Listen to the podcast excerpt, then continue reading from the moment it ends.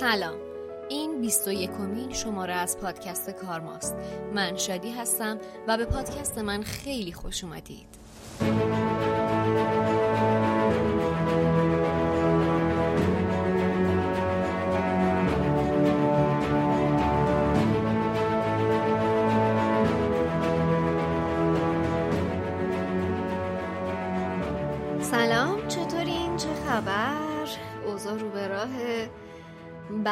مدت ها با کارما برگشتم. امیدوارم که این دوری رو بر من ببخشید به خاطر اینکه دلایل خیلی خیلی مختلفی داره و سر فرصت با همدیگه راجبش صحبت می‌کنیم.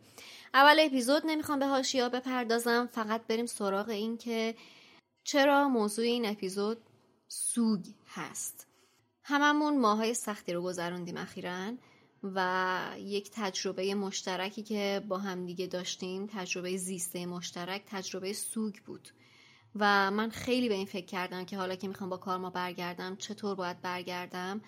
و فکر می‌کردم که هیچ موضوعی بهتر از این نباشه که بخوایم با سوگ برگردیم به خاطر اینکه نوعی ادای احترام به کسایی که پشت سر گذاشتیمشون باشه. کسایی که پشت سر گذاشتیمشون جا گذاشتیمشون ولی همیشه یادشون همراه ما هست و همیشه تصویرشون جلو چشمای ما هست و همیشه صداشون توی گوشای ما هست و همیشه یادشون توی فکر ما هست.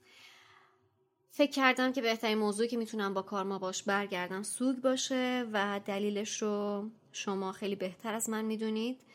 به خاطر اینکه احتیاج داشتیم که راجبش حرف بزنیم بتونیم ازش عبور بکنیم و یاد بگیریم چطور باید باش کنار بیایم. چون این هم یکی از ناعدالتی و بیعدالتی هستش که هر روز داره اتفاق میفته و ما باید از بخشیش یاد بگیریم که ببینیم چطور باید باش کنار بیاییم. به امید اون روزی که هیچ وقت هیچ وقت هیچ وقت شاهد همچین اتفاقاتی نباشیم. من موضوع رو کوتاه می‌کنم و جزئیات دیگر رو موکول می‌کنم به آخر اپیزود. اگر دوست داشتید تا اونجا همراه من باشید موضوع دیگه و حرفای دیگر با هم دیگه میشنویم. ولی پیش از این بهتون بگم توی این اپیزود آفرین همراه من هست مجدد. آفرین رجایی دوست خیلی خیلی خوب با کیفیت من که پیش از این هم توی کار ما همراه من بود و شما اگه اپیزودهای قبلی رو شنیده باشید قطعا باش آشنایی دارید. آفرین یه درمانگر و متخصص هستش که توی این اپیزود با من راجع به سوک صحبت می‌کنه. امیدوارم که شنیدنش بهتون کمک کنه.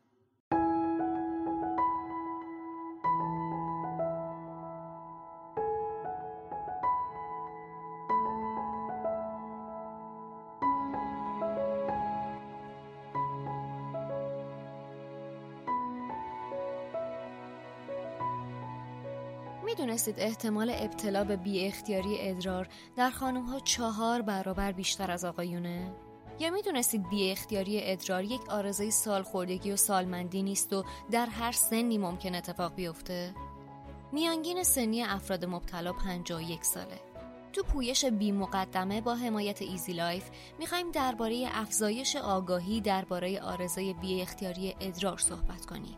توی ایران نزدیک به دو میلیون نفر با آرزه بی اختیاری ادرار مواجه هستن و به طور متوسط یک سال و نیم طول می‌کشه تا افراد بخوان برای مدیریت این آرزه به پزشک مراجعه کنن. یعنی میانگین یک سال و نیم شرم و خجالت و انکار و استراب برای مواجه شدن با یک آرزه که خودش بیماری نیست و پیامد یه سری بیماری های دیگه است. رسالت ما تو پویش بی مقدمه اینه که تابوی بی اختیاری ادرار رو بشکنیم و آگاهیمون رو توی این زمینه بالا ببریم و بی مقدمه دربارش صحبت کنیم. تا افراد با بالا بردن آگاهی خودشون و اطرافیانشون زندگی و حضور این افراد رو تو اجتماع راحت تر کنن. به امید روزی که کسی بر اثر شرم و خجالت این عارضه رو پنهون نکنه و زندگی آسون تری رو داشته باشه. ایزی لایف.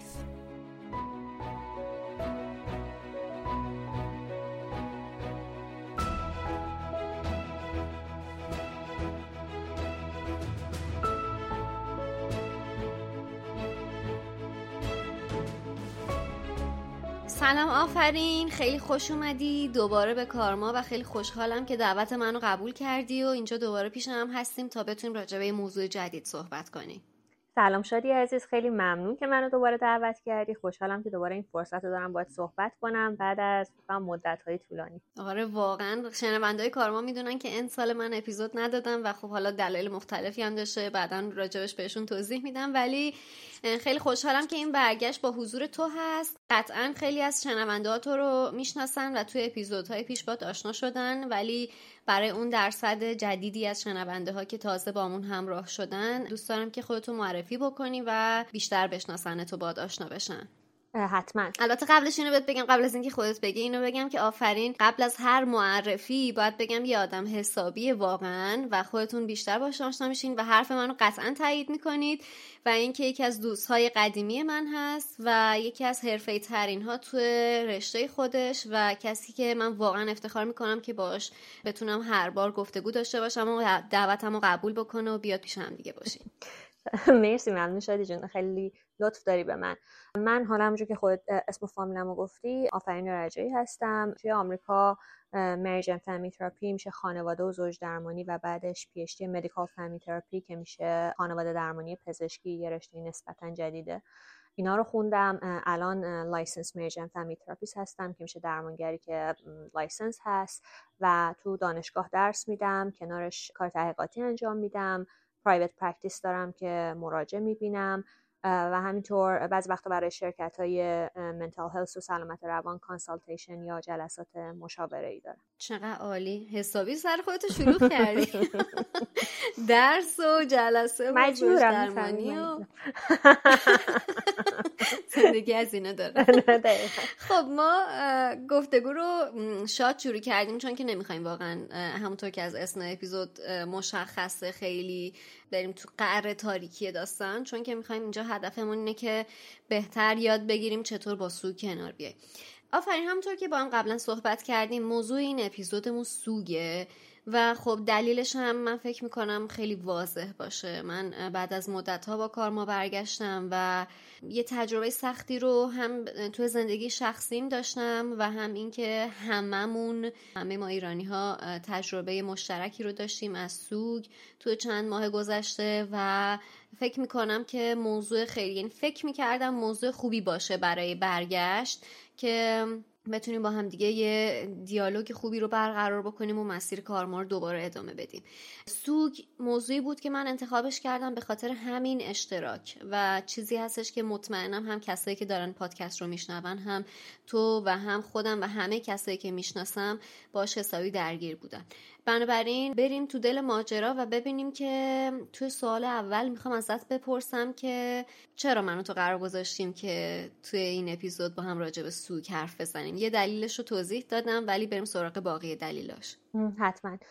خب اول از همه همونجور که تو گفتی به نظرم سوگ به صورت کلی برای انسان و بشریت یک تجربه مشترک است. همه ما توی زندگیمون نوعی از از دست دادن رو حتما تجربه می‌کنیم. تعریف سوگ اصلا اون غم و اندوهیه که در اثر از دست دادن این از دست دادن می‌تونه از دست دادن عزیزی باشه از دست دادن رابطه ای باشه از دست دادن حیوان خونگی باشه هر مدل از دست دادنی. اون غم و اندوهی که در اثر از دست دادن ما تجربه می‌کنیم و بهش میگیم سوگ و همه انسان ها تجربهش می‌کنن. توی چند وقت اخیر ما یه سوگ دست جمعی و به نظرم هممون تجربه کردیم. به اضافه اینکه توی بله. صحبتی که من داشتیم و خب تو منو از نزدیک می‌شناسی می‌دونی که من چند سال پیش پدرم رو از دست دادم و خب اونم یه تجربه بله. خیلی تلخ و در کنارش عجیبی بود که سپری کردم و می‌تونم راجع به اونم صحبت کنم. درسته. دقیقا یکی از موضوعایی که من و آفرین تصمیم گرفتیم با هم راجع به این قضیه صحبت بکنیم همین چیزایی بود که آفرین توضیح داد. البته که ایده ساخت این اپیزود خیلی قبلتر شکل گرفت ولی فکر می‌کنم بالاخره قرعه به نام این زمان افتاد که برای هممون قابل لمس تر باشه. گرچه که به نظر من اتفاق دردناکیه که بتونیم همه کنار هم دیگه سوگ دست جمعی رو تجربه بکنیم و ای کاش که تو جغرافیای دیگه ای بودیم و یا توی این جغرافیا این همه سوگ های مختلف رو از جمله بلایای طبیعی و زلزله و سیل و بلایای دیگه ای که عاملش خود انسان ها هستن رو تجربه نمی کردیم توی این سالها. ولی خب به حال خاصیت این جغرافی است علاوه بر همه این دلایلی که آفرین توضیح داد منم بخوام یک سری از دلایلمو بگم که چرا تصمیم گرفتیم که این اپیزود رو با هم بسازیم. علاوه بر اون بخش سوگ دست جمعیش رو بذاریم کنار. من هم یه تجربه داشتم توی این چند ماه که نبودم و دور بودم از شما و کارما و یه شکستی رو تجربه کردم که درمانگرم تشخیص داد که این مثل یک سوگ بوده برای من. و باعث شد که تقریبا از هم بپاشم و مجبور شدم که دو مرتبه تیکه های خودم رو جمع بکنم. و تشخیص اون این بودش که این عملا یه بوده. یه از دست دادن بسیار پررنگ برای من بوده و نیازمند این بوده که من به صورت یک سوگ باهاش مواجه بشم. و آفرین الان تعریف سوگ رو معرفی کرد. توی فرهنگ های مختلف هم تعریف های متفاوتی داره. ولی سوگ با یه چیز خیلی خیلی مهم گره خورده و اون هم از دست دادن یا از دست دادنی شبیه مرگ هست. یعنی نوعی از دست دادن که تو فکر می‌کنی دیگه بازگشتی وجود نداره. اصلا عملا سوگ با عنوان مرگ گره خورده. حالا می‌تونه توی همونطور که آفرین گفت توی روابط هم تجربه بشه توی از دست دادن یه سری آرزوها و هدفها هم تعریف بشه. ولی اساسا سوگ برای از دست دادن کسانی هستش که ما دوستشون داریم عزیزانی هستن مثل حیوان خونگی مثل اعضای خانواده مثل دوست و همکار. ولی می‌تونیم برای آرزوهامون هم سوگوار بشیم همون اتفاقی که برای من افتاد توی این مدت. بریم اینو بگیم که تو راجع به سوگ صحبت کردی. اینکه سوگ اساسا چی هست؟ آیا تعریف جامعی داریم راجع به این قضیه که بخوایم به همه چیز بستش بدیم و بتونیم با این تعریف سوگ رو شناسایی بکنیم؟ تعریف جامعه از این لحاظ که یک زبان مشترکی داشته باشیم که وقتی من میگم سوگ یا حالا به هر زبون و هر فرهنگی میگم گریف میگم به هر ترجمه ای یه زبون مشترک وجود داشته باشه که هممون تا حدی متوجه بشیم که داریم راجع به چی حرف می‌زنیم که میشه همون غم و اندوه حاصل از از دست دادنهای عجیب و غریب و بزرگ برای آدم ها حالا دوباره از دست دادن می‌تونه عزیزی باشه رابطه ای باشه همونطوری که تو خیلی قشنگ اشاره کردی آرزوها باشه پتانسیل هایی باشه که می‌شده جور دیگه ای اتفاق بیفته یا حیوان خونگی باشه. اما اینکه آیا سوک تو همه فرهنگ ها و همه کشورها و برای همه آدم ها دقیقا یکسان اتفاق میفته شکلش فرمش؟ طبیعتا نه. شکل و فرم سوگ و سوگواری کردن می‌تونه خیلی متفاوت باشه. جوری که خودش رو نشون میده می‌تونه خیلی متفاوت باشه و جوری که زندگی آدم ها رو عوض می‌کنه و تغییر ایجاد می‌کنه می‌تونه خیلی متفاوت باشه. آره به نکته جالبی اشاره کردی. قطعا خب این وسعت و گوناگونی فرهنگا خیلی می‌تونه روی سوگ تاثیر بذاره که جلوترم راجعش صحبت می‌کنیم. ولی می‌خوام ازت بپرسم که آفرین کلا آدم سوگوار چه احساساتی رو تجربه می‌کنه توی دوران سوگش؟ این خیلی سوال خوبیه شادی به خاطر اینکه خیلی وقتها ما سوگ رو فقط هم معنی می‌دونیم یا تدایی می‌کنیم با احساس غمگینی شدید که می‌تونه کاملا درست باشه. اما فکر می‌کنم حداقل دوباره توی تجربه مشترکمون هم در ماهای گذشته هم کلا به عنوان یک انسان احتمالا هممون اینو تجربه کردیم که سوگ می‌تونه مجموعه ای از احساسهای مختلف یا هیجانهای مختلف رو بالا بیاره. سوگ می‌تونه تو رو خیلی غمگین کنه در عین حال بسیار عصبانی کنه در عین حال بسیار مسترب کنه در عین حال یه جاهایی بسیار تو رو قدردان کنه شکرگزار کنه. بنابراین می‌تونه مجموعه ای از هیجانها و احساسهای مختلف رو در آدمها بالا بیاره بسته به اون بستری که دارن سوگ رو توش تجربه می‌کنه درسته. تو اشاره کردی به خشم و اندوه. من فکر می‌کنم این چیزی بود که خود من توی تجربه که داشتم خیلی پررنگ تجربهش حسش کردم. یعنی قطعا توی هر کسی فرمت خاص خودش رو داره بر اساس شخصیت و روحیات و حالا فرهنگ هر کسی. ولی بر من یکی از بخشای پررنگش همین خشم بود و هست که فکر می‌کنم برای همه قابل درک باشه که چطور بعد از سوگ یا از دست دادن عزیزانی و یا آرزوهایی آدم می‌تونه خشمگین بشه. حالا علت های زیادی وجود داره. از جمله اینکه علت اینکه چرا اون اتفاق افتاده. حالا قطعا دست ما نیست کنترل خیلی از این اتفاقات ولی آدم خشمگین میشه از علت به وجود اومدنش. اینکه مثلا تو این تجربه که من داشتم حالا خیلی دور نریم و خیلی هم حاشیه نریم. تو این تجربه که من داشتم خشم و عصبانیتم از این بود که چرا من این کارو کردم؟ یا یه نوع سرزنش داشتم نسبت به خودم که آره من باعث به وجود اومدن این اتفاق شدم. من باعث شدم که حالا این موفقیتی که در انتظارش بودم اتفاق نیفته و خشم خیلی زیادی نسبت به خودم داشتم. آدم می‌تونه این خشم و نسبت به به وجود آورندگان سوگ داشته باشه نسبت به اتفاقاتی که دست آدم ها نیست نسبت به کائنات داشته باشه نسبت به هر چیزی. ولی به نظر من خشم خیلی قابل و غیر از اون هم حالا برای شخص من این تجربه اینجوری خودش رو نشون داد و ادامه داد که رفت توی مسیر افسردگی. حالا من توی این پرانتز این توضیح رو به شنونده ها هم بدم. یکی از دلایل این که من این مدت زیاد رو کارما نبودم این بودش که دچار افسردگی خیلی خیلی شدیدی شده بودم به نحو خودم و به زعم خودم و اصلا یه جورایی میشه گفت شایستگی روحی و ذهنیش رو نداشتم که بخوام بیام پادکست رو بسازم در حقیقت و با دیگران به اشتراکش بذارم. و برای من این خشم رو حالا جمع جمعش بکنم. خشم و استراب و افسردگی رو خیلی تو خودش نشون داد بعد از سوگی و اون اتفاقی که برای من افتاد. حالا از جمله احساسای دیگه هم که حالا تو گفتی میشه به غم و اندوه و افسردگی چیزایی بود که من باشون دست و پنجه نرم کردم. اشتیاق کاهش یافته یا بی انگیزه شدن آدم میشه بهش اشاره کرد. خستگی خستگی خیلی زیاد چیزی بود که من خودم هم تجربهش می‌کردم. یعنی با خودت میگی که دیگه چیکار کنم؟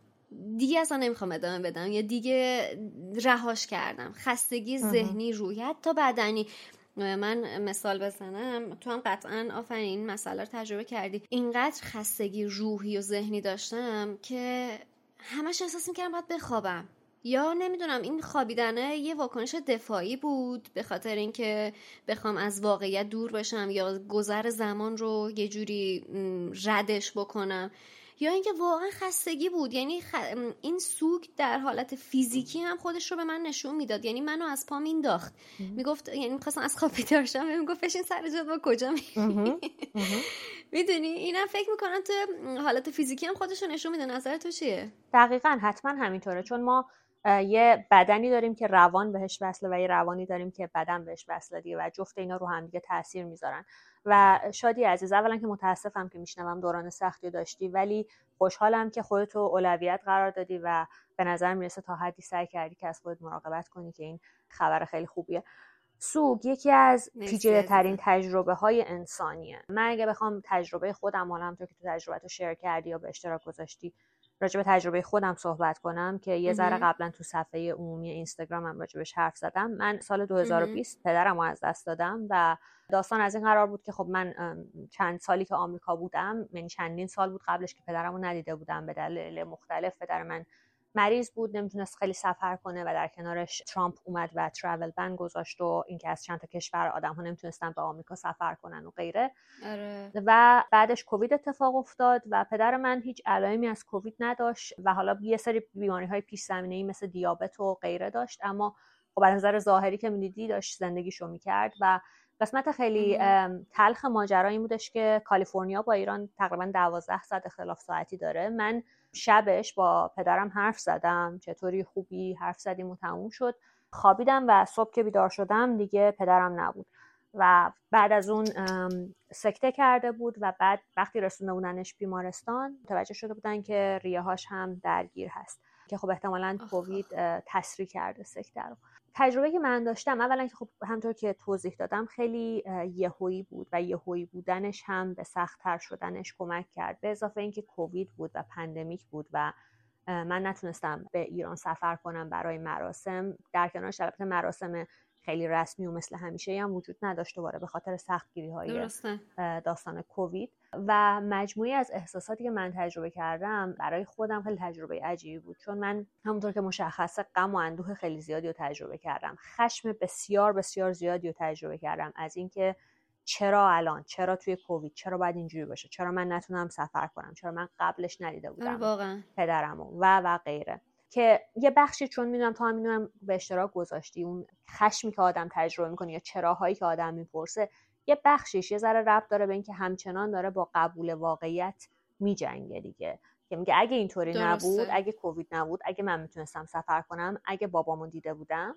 برای من یه بخشش همون جنگیدن با پذیرشه با قبول کردن اتفاقی که افتاده. و بعد من تقریبا یک سال افسردگی به نظر خودم شدیدی رو تجربه کردم. فقط افسردگی من functional بود. یعنی اینکه من همچنان کار کردم و داشتم. اتفاقا خیلی بیشتر از قبل کار می‌کردم.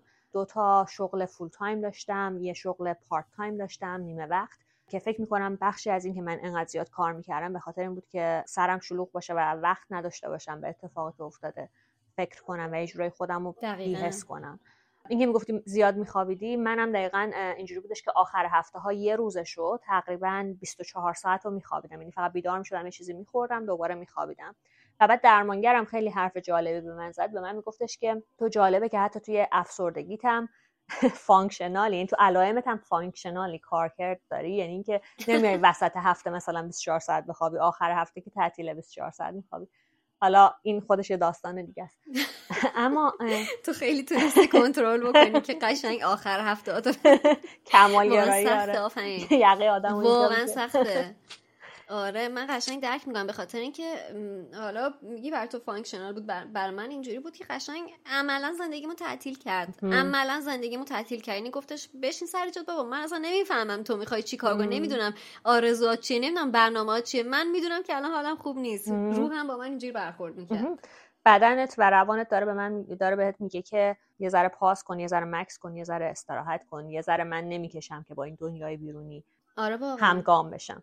آفرین ازت چند تا سوال می‌پرسم. من یه کمی که راجب سوگ و علائمش خوندم راجب یه چیزایی مثل بیاشتهایی اختلال در خواب یا فکرهای ناامید کننده یا مثلا کاهش تمرکز هم خوندم. تو هم همچین چیزایی رو تجربه کردی توی این دوره سوگت؟ آره ولی حالا نه همش همزمان یا به صورت خیلی مفرد و خیلی زیادی. ولی هر کدومش رو یه ذره تجربه کردم. حتما که رو خوابم خیلی تاثیر گذاشته بود. یا روی یه سری فعالیت ها مثلا من همیشه تا قبلش هفت روز هفته رو روزی حداقل یکی دو ساعت باشگاه می‌رفتم. بعد موقعی که این اتفاق افتاد خب حالا البته گفتم خیلی زیاد کار می‌کردم. هفته یکی یا دو روز دقیقا شبیه اینکه جنازه خودم رو به زور بکشونم باشگاه چیز شبیه اینو. تجربه می‌کردم و اونجا هم که می‌رفتم مثلا پنج دقیقه یا ده دقیقه که میموندم اصلا دیگه حوصله نداشتم و می‌خواستم برگردم خونه. اون بیانگیزگی بیحوصله بودن افکار خیلی منفی که ممکنه سراغت بیاد کوشن کردن یا زیر سوال بردن خیلی از چیزها توی زندگی و دوباره مدل های مختلفی که کل زندگی تو می‌تونه تحت تاثیر قرار بگیره. برای همینه که سوگ خیلی تجربه پیچیده و شادی عزیز چیزی که من خیلی دوست دارم که راجبش حرف بزنیم و بقیه که دارم به این پادکست گوش میدن بدونن اینه که توی سوگ خیلی مهمه ما یه دیدگاه پذیرنده نه لزوما پذیرش راجع به اتفاقی که افتاده پذیرنده نسبت به نوعی که داریم سوگ و تجربه می‌کنیم داشته باشیم و نه یه دیدگاه آسیب شناسانه. خیلی ها حتی یه ذره بیشتر توضیح میدیم؟ آره حتما. خیلی ها حتی خیلی از درمانگرها بعضی وقتا من می‌بینم که یه چارچوبی تعریف می‌کنن. میگن که سوگ باید تو این چارچوب اتفاق بیفته. باید این تعداد روز باشه این شکلی باشه. انقدر روز تو گریه کنی انقدر اینجوری کنی انقدر حرف بزنی. و اگه خارج از این چارچوب باشه خارج از این تعریف مشخص باشه اون وقت حتما تو دچار اختلال شدی. اون وقت حتما تو داری مدل بدی سوگ انجام میدی یا سوگواری انجام میدی. می‌خوام بگم که ببین مثلا من که دارم میگم که من یه سال اول که افسردگی رو تجربه کردم خیلی زیاد کار می‌کردم یه نفر اگه دیدگاه آسیب شناسانه داشته باشه نگاه می‌کنه و میگه خب معلومه که کار اشتباهی می‌کردی به خاطر اینکه تو با این کار خودتو بیهس کردی و نذاشتی هیجانات رو احساس کنی. یه نگاه دیگه می‌تونه این باشه که من اون کار انجام می‌دادم کنارش تراپی می‌رفتم و شاید اون همه زیاد کار کردن من نوعی بوده که روان من در اون در اون روزها در اون ماهها نیاز داشته که با این ماجرا اینجوری روبرو بشه. شاید اگه من قرار بود کار نکنم روان من از هم میپاشید. می‌خوام بگم که یه ذره برای همدیگه آره. درک بیشتری داشته باشیم و اینقدر سعی نکنیم که آدم ها رو توی قالب خاصی بذاریم یا مکانیسم های دفاعیشون اگه داره تا حدی براشون کار می‌کنه رو کامل ازشون بگیریم. و بگیم که حالا تو باید بری و صد درصد مواجهه بشی با این مواجه بشی با این اتفاقی که افتاده و صد درصد تجربهش کنی شاید اون آدم آمادگیشو نداشته باشه شاید باید کم کم شاید باید مثل من دقیقا. بعد یه سال تازه کم کم متوجه بشه که خب این یه عالم کار کردن من شاید برای اینکه من خودم رو بیهس کنم و شاید الان وقتشه که یه ذره بیشتر مواجه بشم با اتفاقی که افتاده. آره چه نکته جالبی رو اشاره کردی. به نظرم یه وقتایی دیدگاهمون نسبت به آدم های سوگوار اطرافمون یا حالا کسانی که دوره سوگ رو دارن تجربه می‌کنن و به زعم خودشون و به سهم خودشون دارن تجربه می‌کنن یه وقتایی بیرحمانه میشه. یعنی می‌خوایم حالا به قول تو ببریمش توی چارچوب یا اینکه اصلا زیر سوال ببریم که این چه رفتاری داری نشون میدی؟ چرا این کار رو می‌کنی؟ چرا این کار رو با خودت می‌کنی؟ دیگه بس کن. می‌دونی ما این صحبت ها رو خیلی میشنویم. مخصوصا اینکه تو از دست دادن عزیزان اینجوریه. مثلا این دیالوگا رو زیاد میشنویم. با خودت اینجوری نکن. دیگه اتفاق افتاده. نمیتونیش که عوض نمی‌تونی که عوضش بکنی. چرا خودتو از بین می‌بری؟ چرا این رفتار رو انجام میدی؟ چرا گریه نمی‌کنی؟ یا این کامنت هایی هستش که از آدما توی این موقع میشنویم. و حتی سعی داریم که قضاوت بکنیم مدل سوگواری اونها رو و بگیم که اوکی درستش اینه. در صورتی که به نظر من هر کسی واقعا به زعم خودش و به مدل خودش سوگواری می‌کنه. تو وقتی داشتی توضیح می‌دادی مدل سوگواری خودت رو یه نمونه دیگه اومد تو ذهن من. یکی از دوستای من تو این دوران کووید درست زمانی که واکسن کووید هم انگاری آماده شده بود و واکسیناسیون تو سرسر دنیا داشت اتفاق میافتاد و توی ایران حالا به دلایلی واکسن وارد نشد. و دوست من دقیقا تو مرز شروع واکسیناسیون مادرش رو بر اثر کووید از دست داد. و از دست دادن بسیار سختی بود براش. وقتی که اون بر داشت چشم امید به واکسن داشت از این بر مادرش رو از طریق کووید از دست داد. و واقعا براش برای همشون من چون خانوادهشون رو میشناختم خیلی دردناک بود این مرگ. و این دوست من به روش خاص خودش سوگواری کرد و خیلی جالبه. همه چیز رو راجع به تجربه بعد از مرگ مادرش می نوشت و با نوشتن بود که به اشتراک میذاشت و خشم خیلی زیادی داشت و اینو تو نوشتنش پیاده می‌کرد. احساسات و اندوهش رو تو نوشتنش پیاده می‌کرد. و ممکن بود از طرف اطرافیانش هم قضاوت بشه که چرا تو اینقدر داری سفت و سخت با ماجرا برخورد می‌کنی چرا قضیه رو نمیپذیری؟ چرا کنار نمیای با این قضیه؟ و خب یه دوره طولانی رو هم طی کرد که بتونه کنار بیاد با مرگ مادرش. به خاطر اینکه خب واقعا تجربه دردناکی بود و استثنایی بود.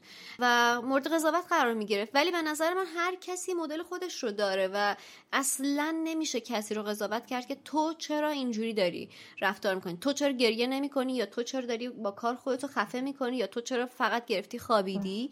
و این به نظر من یه ذره بیرحمان است که آدما رو بزنیم تو اون چارچوب و بگیم خب تو اگه می‌خوای سوگواری کنی باید این روش رو بگیری و این کار انجام بدی. دقیقا.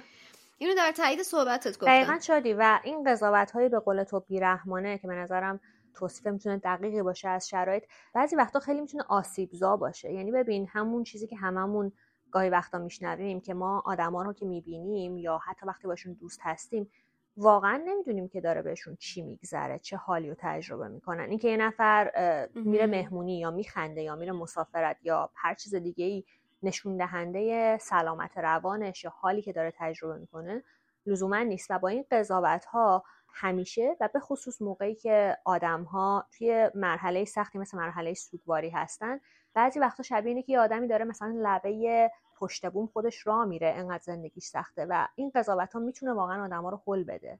یعنی که یه بستری رو فراهم کنه که اون آدم هایی آره. که دوباره مخصوصا توی سوگواری که بعضی وقتا شبیه اینه انگار ته یه چاه تاریکی هستی. نور رو نمی‌بینی. انقدر اون ارتفاع چاه زیاده که تو فقط احساس می‌کنی ته اون چاه تنها نشستی و تا چشم کار می‌کنه تاریکی می‌بینی.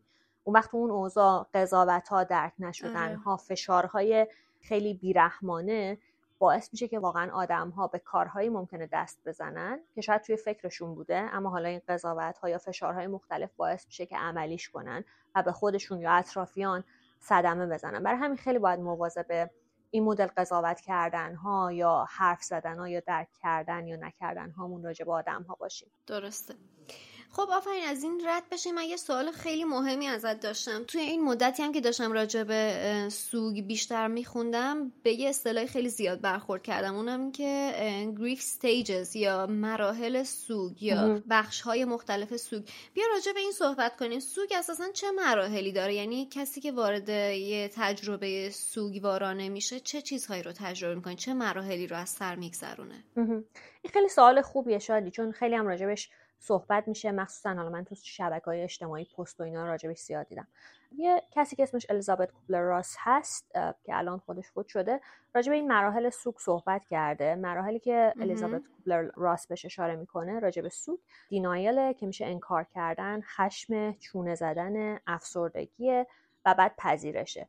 اما کل داستان این مراحل جالبه. حالا دو دسته نظر وجود داره. یه آدم هایی که خب کار یا این طبقه بندی و کلا زیر سوال می‌برن و میگن که اصلا ماجرا به این سادگی و خطی بودن نیست. خیلی پیچیده تر از این حرف هاست.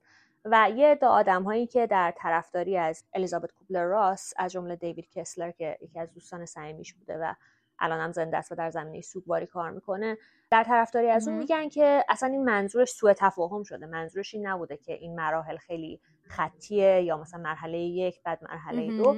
منظورش این بوده اینا تمهای اصلیه که توی سوگواری دیده میشه و می‌تونه این نفر اول افسردگی رو تجربه کنه بعد خشم رو تجربه کنه یعنی اولویت بندی یا لزوما خطی نیست می‌تونه خیلی سیستماتیک تر باشه. به هر حال چیزیه که خیلی دیدگاهیه که خیلی رایج داره. به نظر من چیزی که ما باید راجبش بدونیم اینه که همون چیزی که قبلتر راجبش حرف زدیم. سوک خیلی تجربه پیچیده ایه و این مراحلی که ما خیلی جاها راجبش میشنویم می‌تونه جزی از تجربه سوک باشه. لزوما قرار نیستش که همش رو به همون ترتیب در یک بازه زمانی مشخص آدم تجربه کنه و در کنارش خیلی تیترها یا مفاهیم دیگه هم ممکنه تجربه بشه که توی لزوما این مراحل معروف سوگ یا سوگواری نیومده. درسته. آره آفرین. به نظر من این چیزی که گفتی می‌تونه دستبندی جالبی باشه و خب به نظرم خیلی نشون میده مرزهای این که آدم واقعا چه چیزهایی رو تجربه می‌کنه. توی سوگ قطعا برای منم همینطوری بود. اولش انکار می‌کردم که این واقعیت داره. نه این حتما یه جایی کار اشتباه شده که این نتیجه به دست اومده. حتما یه جایی کسی یه کاری کرده که این نتیجه اینجوری شده. به اون انکار کردنه بود. بعدش خشم بود. بعدش افسردگی بود. و خب آره اصلا دلیلی نداره که آدم اینو به صورت خطی تجربه بکنه یا حتما من مثل یه نفر دیگه یا مثل تو بخوام تجربه بکنم مراحل سوگ رو. به نظرم منم من هم با این دیدگاه موافقم که البته من اصلا صاحب نظر نیستم تو این زمینه ولی خب حالا به زن خودم با این دیدگاه موافقم که احیانا مراحل رو به صورت دستبندی مشخص کرده و هیچ لزومی وجود نداره که آدما بخوان عینا تجربه سوگ مشابهی با هم دیگه داشته باشن. دقیقا دقیقا همینطور. آفرین تو توی صحبتات به یه چیزی اشاره کردی اونم اینی که آدم سوگوار رو درکش بکنیم و یه ذره باش کنار بیایم و به نوع سوگواری کردنش احترام بذاریم. می‌خوام ازت بپرسم که اصلا چطور میشه به آدم سوگوار کمک کرد؟ خب این آدم سوگوار می‌تونه یکی از عزیزان آدم باشه اطرافیان آدم باشه دوستان و همکاران آدم باشه. یه وقتی خود آدمه. من امیدوارم که واقعا دوست دارم این آرزو رو بکنم که سوگ از هممون دور باشه و این اتفاقات وحشتناک از هممون دور باشه. ولی خب می‌دونیم که ما توی دنیا آرمانی که زندگی نمی کنیم حتما هم قبلا تجربه کردیم هم بعد از این تجربه خواهیم کرد. سوگ رو به از دست دادن آرزوها عزیزان و اتفاقات بزرگ توی زندگیمونو. می‌خوام توی این مرحله به کمک تو آشنا بشیم که چطور میشه به خودمون یا به آدم سوگوار کمک کرد و مجهز کنیم خودمون رو برای آینده که بتونیم با این پروسه راحت تر کنار بیاییم. خیلی سوال خوبیه شادی. مرسی که این سوالو پرسیدی. ببین از هر جهتی که بهش نگاه کنیم چه برای کمک کردن به دیگران چه برای کمک کردن به خودمون میشه خب همونطور که خود می‌دونی ساعت ها راجبش حرف زد کتاب ها راجبش خوند. اما تو این فضای محدودی که ما داریم اگه من بخوام خیلی خیلی خلاصه بهت بگم دو تا چیزه که خیلی مهمه. یکی آگاهیه یکی مهربانی و درک کردن. آگاهی دوباره چه برای خودمون چه برای دیگران. آگاهی از اینکه همین حرفایی که من و تو داریم اینجا می‌زنیم. یا آدما اگه دوست دارن کتاب بخونن راجبش یا با درمانگرشون حرف بزنن. آگاهی از اینکه اصلا سوگ چیه؟ اینکه سوگ می‌تونه برای آدمای مختلف متفاوت باشه. اینکه لازم نیست همه آدما یه شکل سوگ رو تجربه کنن. اینکه ما تو فرهنگمون وقتی کسی رو از دست میدیم فرزن ممکنه لباس سیاه بپوشیم. اما از همون فرهنگ آدمهایی هستن که ممکنه دلشون نخواد لباس سیاه بپوشن و این هیچ ربطی به این نداره که شادن یا خوشحالن یا احترام می‌ذارن یا نمی‌ذارن. اینکه سوگ بخش طبیعی از تجربه زندگی کردنه. یه نقل قولی وجود داره که من خیلی دوستش دارم. میگه که ریسک دوست داشتن از دست دادنه و بهای دوست داشتن سوگواری کردنه. پس اگر که ما تو زندگی تصمیم... وای موهای تنم سیخ شد جالب بود. پس اگر ما تو زندگی تصمیم بگیریم که شجاع باشیم و شجاعت رو تمرین کنیم و قلبمون رو بذاریم وسط و کسی رابطه یا چیزی رو دوست داشته باشیم ریسکش اینه که ممکنه یه زمانی هم از دستش بدیم. و بهاش اینه که سوگواری رو تجربه می‌کنیم. پس زمانی که ما داریم سوگواری رو تجربه می‌کنیم یعنی عشقی وجود داشته که الان به طبعش سوگواری مهمون ما شده. و این تلخ و شیرینه. تلخ خب چون از دستش دادیم. شیرینه چون اون عشق وجود داشته و همچنان هم وجود خواهد داشت به یه شکل و فرم دیگه ای دو تا اگه برگردیم عقب دو تا مورد من گفتم. آگاهی و مهربانی رو درک کردن. تو اون قسمت آگاهیه اینکه دوباره بدونیم سوگواری می‌تونه خیلی شبیه ترس باشه. از جنس ترسیدن هم باشه. چون وقتی سوگواری مخصوصا هر چقدر که به تو نزدیکتر باشه اون آدمی که از دست میدی یا رابطه ای که از دست میدی یا هر شی و چیز و هر مفهومی که راجبش صحبت کنیم هر چقدر که برای تو عزیزتر باشه هر چقدر که به تو نزدیکتر باشه وقتی که از دستش میدی کلی ترس های مختلف در تو میاد بالا. حالا نه تنها تو غمگینی و خشمگینی و هر هیجان دیگه که اون رابطه یا اون شخص رو از دست دادی بلکه کلی میترسی که نکنه همون اتفاق دوباره برای بقیه آدم های عزیز من بیفته. من پدرم که فوت کرده بود تا چون بر تعریف کردم که داستان چه شکلی بود من صبحش بیدار شدم و فهمیدم که دیگه پدرم نیست. تا تقریبا یک سال من اگر که مثلا به خانوادم زنگ می‌زدم و دو دقیقه تلفن رو دیر جواب می‌دادن من اصلا تقریبا چیزی شبیه پنیکتک یا حمله استرابی رو تجربه می‌کردم. خب به خاطر اینکه خیلی شبیه دیگه همش اون تراماه یا اون اتفاق سخت آره. افتاده باعث میشه که تو از بقیه اتفاقهای ممکن هم بترسی. آره دوباره در راستای آگاهیه اینکه بدونیم وقتی که سوگواری برای ما اتفاق میفته دوباره یه باور به نظر من غلطی که وجود داره خیلی وقتها آدم ها یا توی شبکه های مجازی اینستاگرام یا غیره آدم ها راجع به تموم شدن سوگ حرف می‌زنن. این کارها رو انجام بده. اگه بیشتر از شش ماه بشه یعنی که تو اختلال داری فلان بهمان و اینو سوگ هیچ وقت تموم نمیشه. فقط شکلش عوض میشه.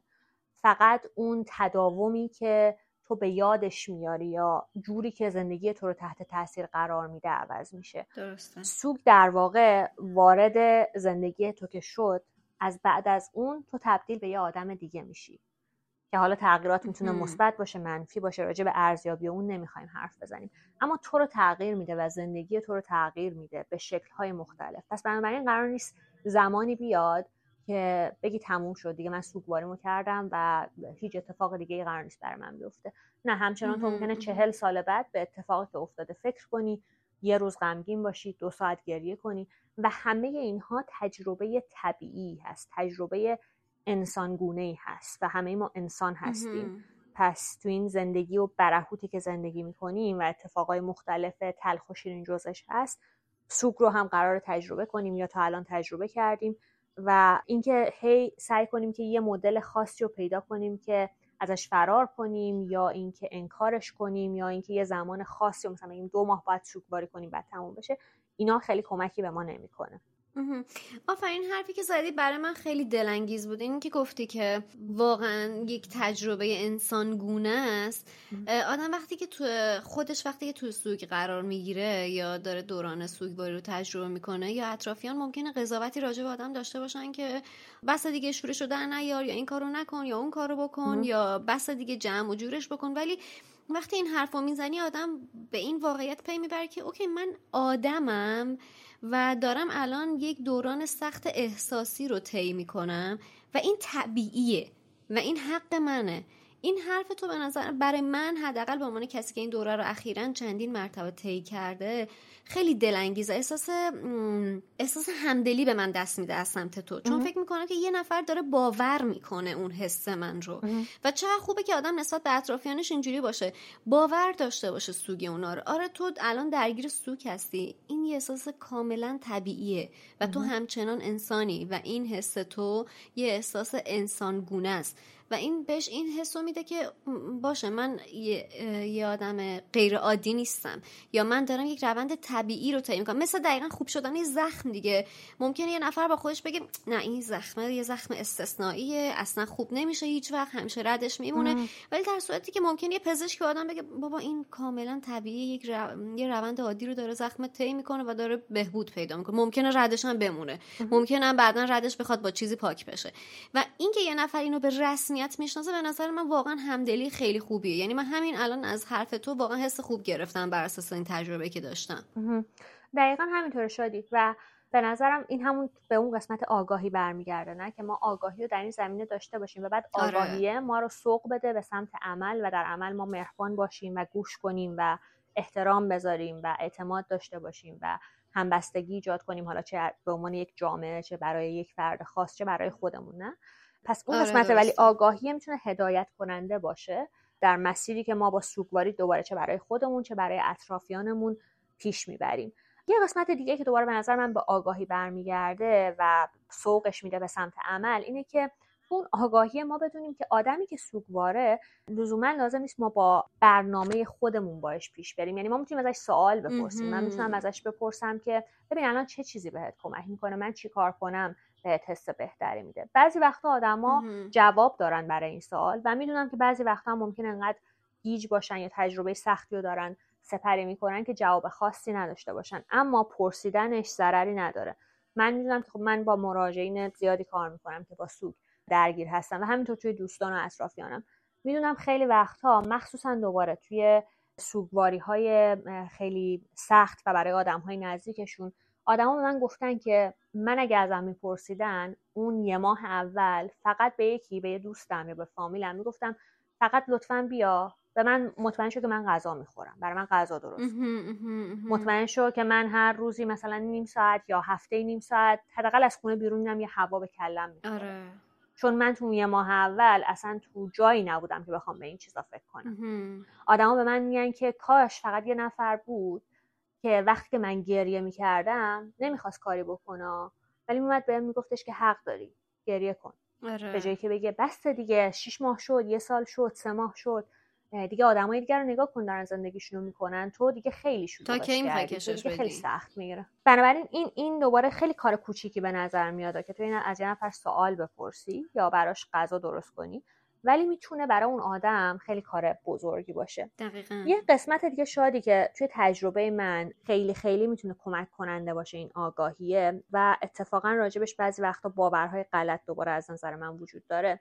این داستان اینه که راجع به اتفاقهای زندگی ما کلا باید معناش رو پیدا کنیم یا یه معنایی وجود داره. حالا خیلی وقتا ما تو اصطلاح خودمون میگیم که یه حکمتی پشتش هست یا یه دلیلی داره. اصرار خیلی زیاد برای معنا پیدا کردن در رنج ها و اتفاق های سخت. برخلاف اون چیزی که به نظر می‌رسه به نظر من بعضی وقتها می‌تونه آسیبزا باشه. چون که از نظر من خیلی وقتها در اتفاقهای خیلی تخت تلخ و رنج های زندگی اتفاق معنای خاصی وجود نداره. ما می‌تونیم معنا بسازیم ما ولی اینکه معنا پیدا کنیم متفاوته با اینکه آره، معنا بسازیم. آره. ما اصرار عجیب غریبی داریم که پشت اتفاقها و همه اتفاقها معنا هست. تو فقط باید صبور باشی بعدا می‌فهمی چیزهای شبیه این. آره واقعا. که تو تجربه من خیلی می‌تونه آسیب زا باشه به خاطر اینکه آدم هایی که تجربه های خیلی سخت رو پشت سر گذاشتن و سوگ های زیادی رو طی کردن به تو خواهند گفت که اگه دست من بود من هیچ وقت نمی‌خواستم انتخاب نمی‌کردم که آدم قوی تری بشم به بهای تجربه کردن فلان اتفاق یا از دست دادن فلان اتفاق یا به قول تو زیستن در جغرافی های خاصی بنابراین این دوباره این اصرار خیلی شدید که همه چی معنا وجود داره به نظر من می‌تونه آسیبزا باشه و ما باید به آدم ها کمک کنیم. دوباره اون همدلیه درکه که زندگی خیلی وقتها عادلانه نیست و اتفاقهایی میفته که از کنترل ما خارجه. بعضیاش توسط خود ما انسان هاست و خیلی سخته و خیلی ناعادلانه است و بعضی وقتا از کنترل ما خارجه و خیلی صد درصد نمی‌تونیم براش کار کنیم. به زعم خودمون می‌تونیم تلاش کنیم اما اینکه همین فردا همه چی عوض بشه نمیشه.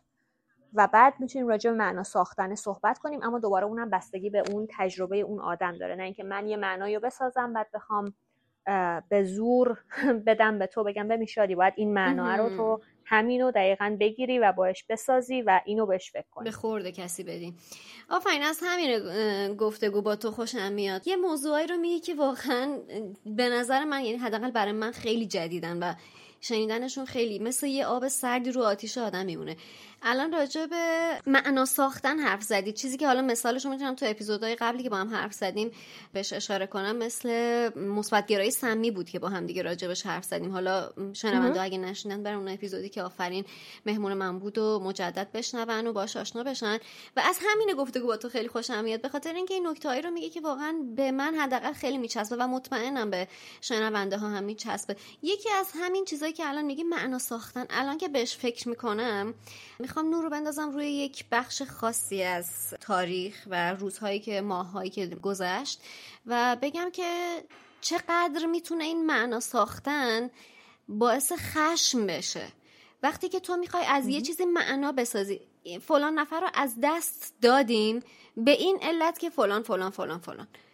چرا باید واسش دلیل بسازیم؟ به قول تو داری میگی که من صد سال می‌خوام همچین از دست دادن رو تجربه نکرده باشم که نخوام اصلا روحم بزرگ بشه یا نخوام اصلا به فلان مسیر کمک کرده باشم یا فلان مسیر مانع واسش ایجاد کرده باشم. بیشتر برای آدم خشم و ناراحتی اصلا میاره وقتی که بخوای دنبال یک دلیلی بگردی برای اینکه این اتفاق افتاد به خاطر اینکه این اتفاق بیفته. واقعا آزاردهنده است. من صد سال می‌خواستم آدمهایی رو که پشت سر گذاشتیم و از دست دادیم و از دست ندم که هزاران چیز رو نفهمم. یا اصلا هزاران چیز رو می‌تونستم از توی کتاب ها و خوندن تجربه بقیه بفهمم. لزومی نداشت این همه جون از دست بره. می‌دونی چی میگم؟ واقعا به نظرم قابل درک چیزی که داری میگی. و آره واقعا موضوعی که این نکته به نظر من به من خیلی چسبید و واقعا باید در بیایم از این قضیه که به هر چیزی معنا بدیم. این اتفاق افتاده به خاطر اینکه یه حکمتی توش بوده. نه. واقعا یه اتفاق واقعا ممکنه طبیعتش اتفاق افتادن باشه. مرگ طبیعت هر کسی اتفاق میفته حالا یه وقتی به دست کسی یه وقتی به صورت طبیعی. ولی خب آدم یاد می‌گیره که باید باش کنار بیاد. حتما نباید واسش دلیل بسازه. حتما نباید بگه که خب این به این حکمت اتفاق افتاده. ببخشید من یه ذره عصبانی شدم سر این قضیه به خاطر اینکه واقعا برام قابل درک بود و دردناک. وقتی که بهش فکر کنم خیلی بیشتر دردناکه. حق داری کاملا. می‌خواستم بگم این جمله که خیلی وقتا دست به دست میشه که چیزی که تو رو نکشه قوی ترت می‌کنه خود این جمله داره آخه ما رو می‌کشه به خاطر اینکه نه چیزی که تو رو نکشه برای تو تراما به جا می‌ذاره برای تو آسیب روانی به جا می‌ذاره برای تو آسیب فیزیکی به جا می‌ذاره و دوباره تفاوت ظریفی به نظر من شادی وجود داره. ما باید به همه سیستم های معنایی که آدم ها دارن احترام بذاریم. یعنی یه نفری اگه داره از اتفاقی که براش افتاده یه جور خاصی معنا می‌سازه میگه حکمت پشتشه میگه آزمون الهی مذهبی هر چیزی اون اوکیه اون اشکالی نداره. اینکه ما بخوایم به زور سیستم معنایی برای آدم ها بسازیم یا در جایگاهی که داریم اگه جایگاه قدرت هست که میشه درمانگر بودن میشه معلم بودن میشه آیرونو سی... یعنی نمی‌دونم سیاستمدار بودن هر چیزی تو اون جایگاه قدرتی بخوایم تجویز کنیم برای آدم ها که نه ببین تو حتما یه معنای این پشت هست و بیا با هم دیگه معناشو مثلا کشف کنیم. یا حتما یه حکمتی هست که بعدا می‌فهمی.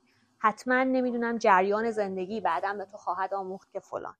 من با این قسمتش مخالفم. آره. با اینکه به معناگذاری آدم ها یا معنادهی آدم ها احترام بذاریم کاملا موافقم و کاملا به نظرم کاری که باید اتفاق بیفته.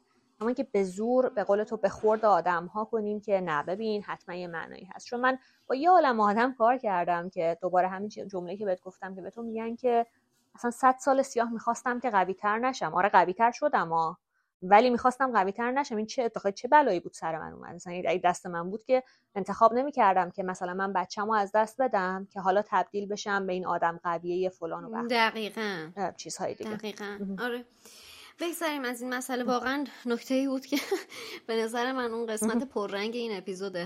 حالا حتما کسایی که بشنون هم با من همراهی می‌کنن و موافقت می‌کنن احتمال زیاد. آره همونطور که داشتم می‌گفتم دوباره یه قدم برگردیم عقب اون دو تا نکته ای که آگاهی و مهربانی رو درک کردن.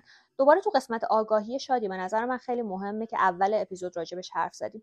درک کنیم که سوگواری یه تجربه ای از هیجانهای مختلفه و من دوباره فکر می‌کنم حداقل تو این یک سال اخیر خیلی همون اینو با پوست و گوشت حس کردیم که توی یه انگار اقیانوس یا دریایی هستیم که انواع هیجانها و احساسها می‌تونن مثل یه موج بیان بالا. یه روز غمگینیم در این حال که غمگینیم خشمگینیم در این حال امیدواریم در این حال شکرگزاریم در این حال مضطربیم در این حال یعنی همه این احساسها و آره. هیجانات می‌تونه کنار هم وجود داشته باشه. یه ذره شخصی ترش کنیم توی سوگواری های از نزدیک دوباره یه نقل قولی هست که من خیلی دوست دوستش دارم. میگه که هیچ چیزی با ارزشتر از زندگی نیست و هیچ چیزی بی ارزشتر از زندگی نیست. و من برای خودم شخصا بعد از از دست دادن پدرم این جمله انگار که اصلا شد یه بخشی از وجود من. که واقعا لحظه های خیلی تاریکی داشتم که احساس می‌کردم اصلا این زندگی هیچه و هیچ ارزشی نداره. و الان که حالم بهترم هست هم بعضی وقتا به این فکر می‌کنم که چیزایی که ما سرش مضطرب میشیم جوش می‌زنیم استرس داریم واقعا هیچی نیست به خاطر از یه لحظه دیگهمون خبر نداریم. و در این حال این زندگی خیلی با ارزشه به خاطر اینکه همه آنچه ما داریم همین لحظه است. دقیقا. همه آنچه که من و تو داریم شادی همین لحظه ای که داریم با هم صحبت می‌کنیم گرچه که برای ادامه روزمون و هفتمون و سالمون هم برنامه داریم و همیشه فکر می‌کنیم که خب قراره که مثلا نمی‌دونم 60 سال 70 سال هر چقدر عمر کنیم. ولی واقعیت اینه که نمی‌دونیم که یه لحظه دیگه چه اتفاقی میفته نه؟ بنابراین این که بدونیم که آدم ها سوگواری رو ممکنه به شکل های مختلف تجربه کنن و دوباره سوگواری اونها رو ممکنه به شکل های مختلفی تغییر بده. و امیدوارانش اینه که تو این آگاهی که کسب می‌کنیم برای خودمون و برای بقیه اطرافمون هم آدم های مهربانی هستن که تو این تجربه ما رو تنها نمی‌ذارن و به اون شکلی که ما نیاز داریم نه لزوما خودشون فکر می‌کنن ما نیاز داریم می‌تونن کنار ما باشن به ما مهربانی کنن و ما رو درک کنن و به ما کمک کنن. حالا این مهربانیه و درک کردنه راجبش حرف زدم دیگه. میشه همون اکشن میشه همون عملهایی که ما می‌تونیم انجام بدیم. چه برای خودمون چه برای آدمهای اطرافمون. کارهای مختلفی میشه ریز و درش بهش اشاره کرد اما همش به نظر من توش این تم شفقت داشتنه هست. شفقت داشتن برای خودمون درک کردن جایی که هستیم درک کردن تجربهمون و درک کردن بقیه. حالا من یه نکته دیگه هم می‌خوام بگم راجع به تنظیم هیجانی ولی قبلش چون خیلی حرف زدم می‌خوام پاس کنم تا اگر سوالی داری بپرسی. آره من به عنوان سال آخر می‌خواستم یه سوال ازت بپرسم ولی ترجیح میدم که صحبت تو بشنویم. بعدا راجع به این بهمون توضیح بدی که اگرچه که ما توی این گفتگو راجبش حرف زدیم که گذر کردن از سوگ یه فرمول خاص نداره و واقعا برای هر کسی یه نوع و برای هر کسی با یه فرمول اتفاق میفته و برای هر کسی منحصر به فرد خودشه. ولی می‌خواستم ازت بپرسم که آیا راهی وجود داره که بشه از سوگ گذر کرد؟ اگر وجود داره ما رو باش آشنا بکن. سوال طلایی حساب میشه. ببین تنها راه گذر کردن از سوگ وارد شدن به سوگه و تجربه کردن سوگه. یعنی یه تونل رو تصور کن. عجب. تنها راهی که بتونی امیدی باشه از اون ور تونل بیای بیرون اینه که وارد تونل بشی. با تجربه نکردنش با انکار کردنش با هر چیز دیگه بیهس کردن خودت به صورت دائمی یا برای مدت خیلی طولانی نمی‌تونی از سوگ گذر کنی. و دوباره گذر کردن از سوگ به معنی اینکه خب تموم بشه یه روزی نیست. ولی به معنی اینه که اون شاید دورانی که ما داریم خیلی راجبش حرف می‌زنیم که بسیار بسیار می‌تونه سختتر به نظر برسه و بسیار بسیار زندگی تو و کارکرد تو رو تحت تاثیر قرار بده شاید داریم به اون قسمتش اشاره می‌کنیم به عنوان گذر. وگرنه به این معنی نیستش که گذر کنیم و تموم بشه. سوگواری یه اتفاقیه که برای تو میفته و تو و زندگیت رو برای همیشه تغییر میده. حالا این تغییر می‌تونه یه جاهایی مثبت باشه. زندگی خیلی با ارزشه قدر لحظه ها رو بدونیم قدردان با هم بودنمون باشیم و در کنارش می‌تونه یه جاهایی افکار منفی رو برای تو بیاره یه جاهایی احساسات منفی رو برای تو بیاره غمگین بشی خشمگین بشی و و غیره. توی سوگی که ما تجربه می‌کنیم که می‌تونه شخصی باشه یا می‌تونه اجتماعی باشه مثل چند ماه اخیر که ما به عنوان یک سوگ دست جمعی یا اجتماعی رو تجربه بله. کردیم در کنارش می‌تونه هیلینگ یا شفابخشی هم اتفاق بیفته که دوباره اون شفابخشی می‌تونه شخصی باشه می‌تونه دست جمعی باشه. چطور اون شفابخشی اتفاق میفته با همه این حرفایی که ما زدیم. آگاهی وجود داشته باشه و بعد مهربانی و درک کردن و عمل هم وجود داشته باشه. یه چیزی که دوباره شادی من خیلی دوست دارم تو این, پا... تو این اپیزود راجبش حرف بزنیم چون دوباره به نظرم با... راجبش باور غلط وجود داره اینه که ما احساسات و تجربه هایی که داریم رو باید زندگی کنیم تجربه کنیم باشون بشینیم و این تنها راهیه که می‌تونیم به قول تو ازشون گذر کنیم. در کنارش خیلی مهمه که توی تجربه کردن این احساسات و هیجانات و تجربه ها بلد باشیم که emotional regulation یا تنظیم هیجانی انجام بدیم. تنظیم هیجانی یعنی چی؟ یعنی فکر کن من الان یه اتفاقی برام افتاده بسیار غمگینم بسیار خشمگینم دارم سوگ و تجربه می‌کنم. یه موقع میشینم یه ساعت گریه می‌کنم دو ساعت می‌نویسم با دوستم حرف می‌زنم همه این حرفا. یه موقع این تجربه کردنه یه جوری میشه که من حمله استرابی تجربه می‌کنم. یه جوری میشه که من میرم اورژانس. یه جوری میشه که یه نفر سکته می‌کنه نه؟ اون موقع است که ما در اصطلاح میگیم که این تجربه داره از اون محوته تاباوری تو خارج میشه. برای همینه که آگاهی به ما کمک می‌کنه که وقتی که احساس کردیم که تجربه یا احساس یا هیجان داره از اون محوته تاباوری ما خارج میشه. حالا دیگه من کارکرد ندارم. حالا من احساس می‌کنم که قلبم داره درد می‌گیره ممکنه سکته کنم. یه سری کارها رو انجام میدم که خودم رو برگردونم به اون منطقه تاباوری. اون کارا چیه؟ کارای به ظاهر ساده ای که ما خیلی راجبشون میشنویم اما واقعا تمرین کردنش می‌تونه کمک کنه. مثل تنفس عمیق مثل مدیتیشن مثل اینکه برای بعضی ها بری نیم ساعت راه بری مثل اینکه یه دوست امنی کنارت باشه باش حرف بزنی با درمانگرت صحبت کنی بنویسی صدای خودتو ضبط کنی. هر کاری که من همیشه به آدما و به مراجعان میگم میگم تو باید قلق خودتو پیدا کنی. چون من می‌تونم بهت یه لیست مثلا 20 بدم نسخه هیچ کدومش برای تو کار نکنه یا از 22 تاش برای تو کار کنه. تو باید امتحان کنی ببینی کدومش برای تو کار می‌کنه. برای من نوعی آفرین تنفس عمیق خیلی کار می‌کنه راه رفتن خیلی کار می‌کنه حرف زدن با آدم امن خیلی کار می‌کنه تراپی خیلی کار می‌کنه. تمرین مکان امن که حالا اگه شنونده ها مشتاق بودن من تو صفحه اینستاگرامم کامل با ویدیو نشونش دادم. تمرین مکان امن خیلی جالب بود اون ویدیو من دیدم. مرسی. تمرین مکان امن خیلی کمک می‌کنه. پس بنابراین کارهای مختلفی که شما رو به اون منطقه تاباوری بازگردونه. و وقتی بازگشتیم یا و برگشتیم به اون منطقه آره دوباره بشین حالا احساساتتو تجربه کن گریه کن. کاری که به کسی صدمه نمیرسونه مثلا مش بزن تو بالشت. هر چیزی که به تو کمک می‌کنه رو انجام بده. اما مادامی که در اون منطقه تاباوری هستی و وقتی که احساس کردی که داری از اون خارج میشی دوباره بتونی یه سری کارهایی انجام بدی که به اون تنظیم هیجانیت کمک کنه و به منطقه تاباوریت برگردی.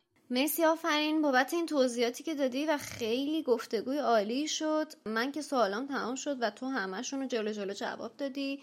و اگر نکته ای باقی مونده که فکر می‌کنی خوبه بامون به اشتراک بذاری یه جنبندی داشته باشیم و بریم برای پایان گفتگو. مرسی شادی عزیز. من فکر می‌کنم برای جنبندی می‌خوام اینو بگم که سوگواری یک تجربه آدمیزادی و بشرگونه است و بخش نرمالی از تجربه زیسته ما روی این کره خاکیه. بنابراین به رسمیت بشماریمش. گرچه که کسی هیچکس امیدوار نیست به اون لحظه یا روزی که سوگواری رو تجربه کنه. اما در این حال بدونیم و آگاه باشیم که برای همه ما در هر لحظه ای می‌تونه اتفاق بیفته و ما لازم نیستش که همه جواب ها رو برای واکنشمون به سوگواری از قبل آماده کنیم یا تو ذهنمون آماده سازی کنیم که وقتی اتفاق افتاد من عزیزی و پدرم و مادرم رو یا هر کسی رو از دست دادم این کار می‌کنم اینجوری میشه سه ماه ناراحت میشم. لازم نیست ما این کار رو انجام بدیم. به خاطر اینکه همیشه ممکنه واکنش شما و پاسخ شما به سوگواری خیلی متفاوت باشه از اون چیزی که پیش بینی می‌کردین. اما مهم اینه که تو مسیری که زندگی می‌کنین کارهایی انجام بدین آگاهی ها رو کسب کنین مهارت رو یاد بگیرین که باعث بشه این اطمینان رو به خودتون داشته باشین که وقتی برای شما اتفاق افتاد می‌تونین باش بسازین. می‌تونین باش مواجه بشین به شکل خودتون به نوع خودتون و امیدوارانش اینه که آدمهایی تو زندگیتون دارین که می‌تونین ازشون درخواست کمک کنین و لطفا درخواست کمک کنین وقتی که نیاز به کمک دارین. از یک درمانگر از یک دوست خوب و هم و بدونین که تنها نیستین.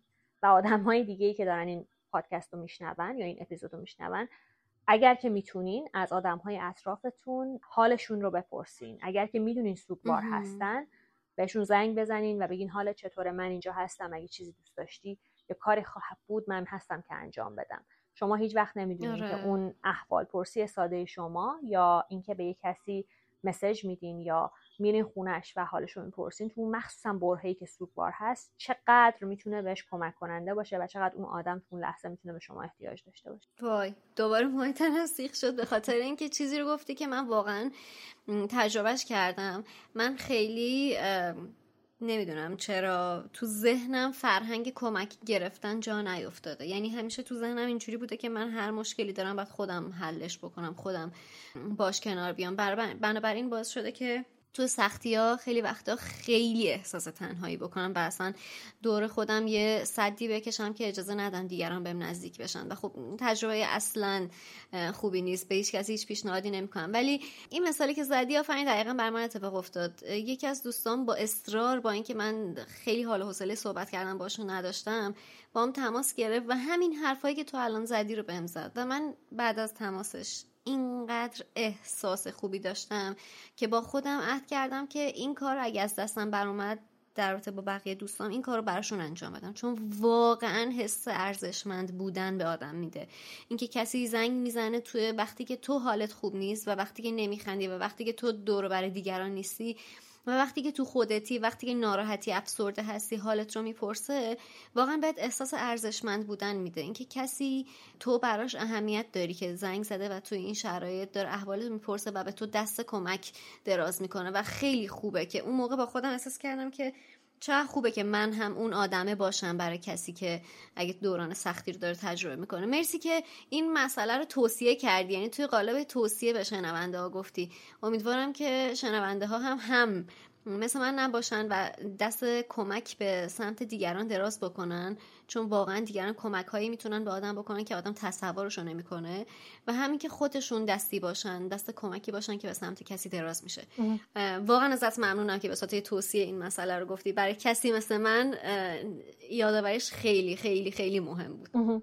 قربون بشم عزیزم. مرسی که منو اینجا دعوت کردی و اگر که اجازه بدی من این اپیزود رو از سمت خودم تموم کنم با گفتن دو تا جمله. اولش اینه که در راستای مثالی که تو زدی من عمیقا باور دارم که کیفیت زندگی ما آدم ها زندگی زیسته ما آدم ها به ارتباط هایی که داریم ارتباط با خودمون ارتباط با دیگران و ارتباط با کائنات. بنابراین هر چقدر بیشتر روی این انواع ارتباط ها سرمایه گذاری کنیم کیفیت زندگی بهتری خواهیم داشت. و آخرش چیزی هم که می‌خوام بگم همون نقل قولیه که یه جایی وسط اپیزود گفتم. اینکه هممون دوباره بدونیم که ریسک دوست داشتن از دست دادنه و بهای دوست داشتن سوگواری کردنه. واقعا دوباره. اتفاق در من رخ داد. نمی‌دونم تو تصویر مشخصه یا نه ولی واقعا اون اتفاق در من رخ داد. آفرین ازت خیلی خیلی ممنونم و می‌دونم که توی این مدتی که خیلی سرت شلوغه تونستی این وقت رو باز کنی که با هم دیگه حرف بزنیم. چقدر بر من ارزش داشت و ممنونم ازت که این وقت رو گذاشتی که بیای و با هم دیگه راجع به سوک حرف بزنیم. و این گفتگو رو با دیگران هم به اشتراک بذاریم و امیدوار باشیم که بتونه مشکلی از کسی حل بکنه و به کسی کمک بکنه. خیلی لطف کردی و من امیدوارم که بتونم جبران بکنم این محبتت رو و باز هم توی کارما منتظر تو باشم که بتونیم با هم راجع موضوع دیگه این دفعه یه ذره شادتر صحبت کنیم. عزیز دلم ایشالا جون مرسی. ممنون که منو دعوت کردی اعتماد کردی برای بار دوم و من خیلی امیدوارم که بتونیم در آینده دوباره گفتگوهای متفاوت و دیگه با هم دیگه داشته باشیم. مرسی از شنونده ها که ما گوش مرسی عزیزم. خسته نباشی. فعلا تا بعد. قربونت بشن فعلا خدافظ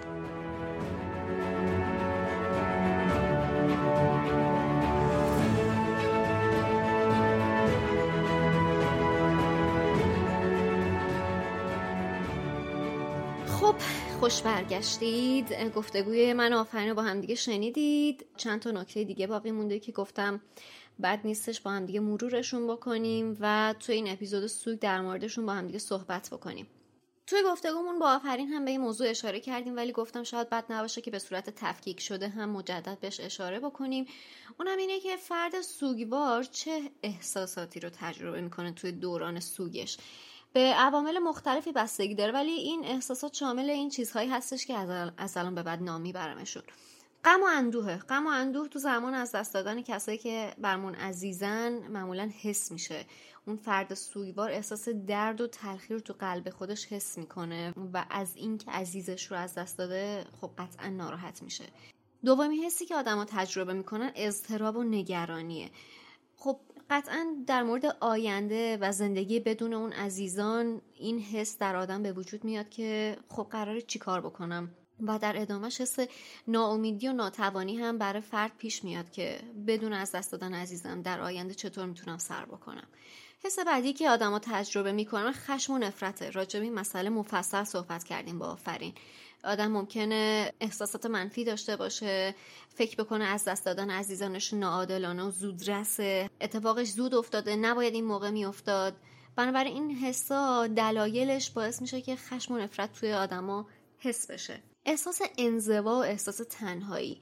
چیزی هستش که آدما توی دوران سوگواری تجربهش می‌کنن. بعضی ترجیح میدن برن تو قار تنهایی خودشون یا اتصالشون با دیگران رو قطع بکنن یا به حداقل برسونن یا یه شکاف بین خودشون رو دیگران حس بکنن و ایجاد بکنن. مثل حسی که برای من پیش اومد. من وقتی که تو دوران سوگواری خودم بودم قشنگ بین خودم و دیگران یه صدی کشیدم و اصلا دوست نداشتم کسی به هم نزدیک بشه. مثال براتون بزنم اینه که مطلقا به اعضای خانوادم گفته بودن گفته بودم که حال منو نپرسین. اصلا از من نپرسین که حالت خوبه یا بده. یا امروز چطوری؟ این حسا این سوالا بیشتر منو ناراحت می‌کرد و بیشتر احساس می‌کردم که وقتی که امروز داره از من می‌پرسه که امروز چطوری باید حتما با دیروز فرق کرده باشم یا باید حتما با دفعه پیشی که بهش جواب داده بودم که الان چطورم فرق کرده باشم. و این در من احساس مسئولیت ایجاد می‌کرد و فکر می‌کردم که و نمی‌تونستم حال خودم خوب بکنم. و از طرف این احساس مسئولیت به فشار می آورد و عملا باعث می شد که من بیشتر تو تنهایی خودم فرو برم.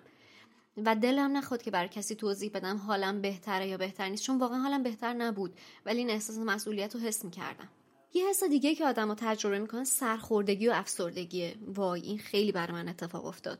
آدم سوگوار توی مدت طولانی احساس افسردگی و سرخوردگی می‌کنه. انرژیش کم میشه اشتهاش از بین میره. و لذت ها رو دیگه نمی‌تونه تجربه بکنه. و خب این باعث میشه سرخورده بشه. یه حس دیگه ای که آدما تجربه می‌کنن گناهکاری و پریشونیه. فرد سوگوار ممکنه به خاطر مواردی که بهش فکر می‌کنه می‌تونست به وقوع نپیونده خودشو مقصر بدونه. این باعث میشه که احساس پریشونی و دلخوری از خودش پیش بیاد. ولی همونطور که آفرین گفت مهم اینه که بدونیم تمام این احساسات طبیعی هستند و برای فرد سوگوار واقعا یک روند طبیعی داره اتفاق میفته و هیچ کدوم اینا عجیب و غریب نیستن و از یه دنیای دیگه ای نیومدن. و حتما باید اینطور مواقع به فرد احترام گذاشته بشه و فضایی براش به وجود بیاد که احساس بکنه داره حمایت میشه از سمت دیگران. تا اینکه بتونه خودش رو بیان بکنه و به تدریج سعی کنه که بازسازی بکنه و تطبیق زندگی رو توی خودش آغاز بکنه. چیز دیگه که تو گفتگو با آفرین بهش اشاره کردیم سوگ جمعی بود. سوگ جمعی یا سوگ گروهی به وضعیتی گفته میشه که یک گروه از افراد با همدیگه به دلیل از دست دادن یه فرد مشترک مثل یه عضو خانواده دوست یا همکار در حال تجربه اندوه و غم عمیق هستند. چیزی که میگم قطعا برای هممون قابل درکه. سوگ معمولا تو مواقعی رخ میده که عزیزانی به طور ناگهانی تو شرایطی ناخوشایند مثل تصادف حوادث، بلایا، فاجعه های طبیعی یا مرگ گروهی از افراد توی یه حادثه از دست میرن. و قطعا ما توی این جغرافی های خاص سوگ جمعی رو به دفعات و توی سالیان مختلف حس کردیم. سوگ جمعی به دلیل شدت بیشتر غم و اندوه تقویت احساس تراژدی و احساس اتصال بین اعضای گروه رو قوی تر می‌کنه. توی این حالت اعضای گروه همدیگر رو حمایت می‌کنن و با به اشتراک گذاشتن احساساتشون خاطرات و داستانهای مربوط به اعضایی که از دست دادن نقش مهمی توی فرایند تسکین همدیگه بازی می‌کنن سوگ جمعی می‌تونه از طریق مراسم و آینایی برگزار بشه مثلا مثل خاکسپاری، مثل سوگواری، مثل ترحم، اجرای موسیقی، خوندن شعر و داستان یا صحبت کردن درباره کسایی که از دست رفتن باشه. این مراسم به اعضای گروه کمک می‌کنه که بتونن حساشون رو با همدیگه به اشتراک بذارن و مایه تسکین همدیگه بشن. سوگ جمعی نشونگر اهمیت بینظیریه که روابط انسانی و ارتباطات اجتماعی در برابر مرگ و از دست دادن فرد عزیزی هست و نشون میده که توی این زمان ارتباط و پشتیبانی از همدیگه چقدر اهمیت داره و ضروریه. یه موضوعی که توی این مدت که من داشتم راجع به سوگ مطالعه می‌کردم باش برخورد کردم سوگواری های عجیب بود. برای همین یادداشتشون کردم که بتونم با شما راجبش صحبت بکنم. توی نقاط مختلف دنیا خب طبیعت طبیعیه که آدما مدل های مختلفی سوگواری می‌کنن ولی چند تا از عجیباشو بذاریم با همدیگه مرور بکنیم. جالبه من چند تا منبع میخوندم و جز عجیب تریناش سوگواری شیعیان بود که به مراسم سوگواری شیعیان توی عراق و ایران برای سوگواری و مراسم عزاداری برای امام حسین برگزار میشه و چیزی به عنوان تعذیه خانی اتفاق میافته که توش آدما میان به روش های مختلفی سوگواری می‌کنن. یکی از مهمترین چیزهایی که توش عنوان شده بود تطبیره که حالا من قبل از این باش آشنایی نداشتم با این کلمه یا به عنوان زنجیرزنی ازش یاد می‌کنن. خب برای ما همه این مسئله خیلی آشناس از بچگی دیدیم این مسئله رو. ولی خب نوع عجیبی از سوگواریه که آدما به بدن خودشون آسیب می‌زنن یا غم زنی داریم یا روش هایی از آسیب زدن هستش که با سوزنهای گلوله توی سینه اتفاق میافته. و اینا روش هایی هستش که جز یکی از عجیب ترین سوگواری ها توی دنیا عنوان میشه سوگواری شیعیان. یه نوع سوگواری هستش توی بالی که توی یکی از جزیره های اندونزی اتفاق میافته به نام نگور نگور که توی این مراسم بعد از سوزوندن جسد میان افراد خانواده دورش جمع میشن و بعد از اینکه مراسم اتفاق افتاد میان یه خوک زنده رو به داخل شهر می‌کشن و این به عنوان یه هدیه برای روح فقید اون فرد بهش تقدیم می‌کنن. یه نوع دیگه از سوگواری توی هاوایی اتفاق میافته به نام لو که یه ترکیبی از عزاداری و جشنه. توی این مراسم عزاداران با لباسای سیاه و سفید به همراه شم و در آغوش گرفتن نمک رفته رفته نوه خونی می‌کنن. این مراسم به مناسبت فوت یک عزیز اما به شکلی روشن و شاد برگزار میشه جالبه. توی آمریکا هم یه سوگواری عجیب دارن. تو برخی از ایالت ها مثل نیورلان یه سوگواری هست اسمش هست جاز فیونرال. یعنی که توی این مراسم مردم به جای عزاداری سنتی مثل گریه و نوحه با موسیقی جاز و زنده و رقص به یاد فرد فوت شده می‌پردازن. خیلی جالبه. من با این یکی هیچ وقت آشنا نبودم. یکی دیگه از موضوعایی که بر من جالب بود این بودش که برم ببینم مردم دنیا چجوری سوگواری می‌کنن. خب اینم قطعا توی فرهنگای مختلف فرق می‌کنه. مثلا ما توی ایران یه سری سوگواری و عزاداری عمومی برگزار می‌کنیم. بعضی وقتا سینه زنیه بعضیاش خوندن مرسی و نوه خونیه بعضیاش حمل تابوت و توزیع آب و آش بین مردمه. همچنین توی بعضی از منطقه ها همونطور که می‌دونین تا مدت ها آدما لباس سیاه تنشون نگه میدارن و یا حتی امامه سیاه هم میپوشن برای اینکه عزاداری خودشون رو عنوان بکنن. توی هند مراسم سوگواری با عنوان آنتیم سنسکار شناخته میشه. که توی این مراسم جسد رو برای تشییع سوزوندن می‌برن. بعدش تو حالت غمگین نوه خونی انجام میشه و بعد از اینکه جسد رو سوزوندن خاک رو روی سر خودشون میپاشن و توی رودخونه میرن تا جسد رو شستشو بدن. توی ژاپن هم یه مراسمی هست به نام نوری که توی این مراسم مردم نمادها و سنتهای خاصی رو دنبال می‌کنن. میان این مراسم رو با شم و عکس کنار فرد عزیزی که از دست رفته برگزار می‌کنن و همچنین براش سالگرد فوت می‌گیرن و مراسم خاصی به اسم بونماتسوری برگزار می‌کنن که توش میان غذاهای مورد علاقه کسی که فوت شده رو سرو می‌کنن و خانواده و دوستاشو دعوت می‌کنن. یکی دیگه از مراسم جالبی که توی دنیا برگزار میشه برای سوگواری توی اسکاتلنده که اسمش هست کیلت. توی این مراسم مردم تشییع جنازه رو مقابل خونه فوت شده انجام میدن و نوحه می‌خونن. بعد توی این مراسم کنار قبر طرف میشینن و داستان و خاطرات مربوط به اون رو یادآوری می‌کنن و به توصیف خاطراتش می‌پردازن. یکی دیگه از موضوعی که برای من خیلی جالب بود و دوست داشتم که بیشتر راجبش بدونم این بود که چطور میشه به افراد سوگوار کمک کرد. توی گفتگو با آفرینم بهش اشاره کردیم. حالا دلم می‌خواد یه ذره مفصل تر راجبش حرف بزنم. آفرین از آگاهی و همدلی و مهربانی صحبت کرد که تمام این چیزایی که من از الان به بعد راجبشون میگم همشون توی همین دوتا دسته میگنجن ولی حالا عنوانهای متفاوتی رو دارن. اول از همه اینه که بتونیم ابراز همدلی داشته باشیم با آدم قطعا تسلیت گفتن و متاسف شدن بابت از دست دادن عزیزی که فرد مقابل از دست داده می‌تونه یکی از بزرگترین همدلی ها باشه. یکی دیگهش اینه که بیایم حمایتمون رو بیان بکنیم. افراد سوگوار واقعا به حمایت و حضور دوستان احتیاج دارن. باید آمادگیمون رو برای ارائه حمایت عاطفی و عملی بهشون نشون بدیم. این مثلا مثل این میمونه که وقتی که کسی رو از دست میدین توی فرهنگ خود ما هم هست این قضیه. حمایت عملی رو میان چجوری نشون میدن؟ اینکه مثلا برای فرد سوگوار تا یه مدتی غذا درست می‌کنن یا برای فرد سوگوار تا یه مدتی کنارش میمونن تنهاش نمی‌ذارن تا چهلم مثلا دور برش هستن که احساس تنهایی نکنه. یکی دیگه از کمک هایی که میشه به فرد سوگوار کرد اینه که فعالانه گوش بدیم به حرفاشون و احساسات و تجربیاتشون رو کاری کنیم با همون در میون بذارن.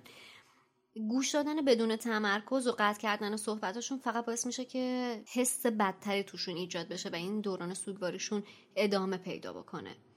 به فرایند سوگواریشون احترام بذاریم. ببینید ما راجع به این مسئله تو گفتگو با آفرینم خیلی بهش اشاره کردیم.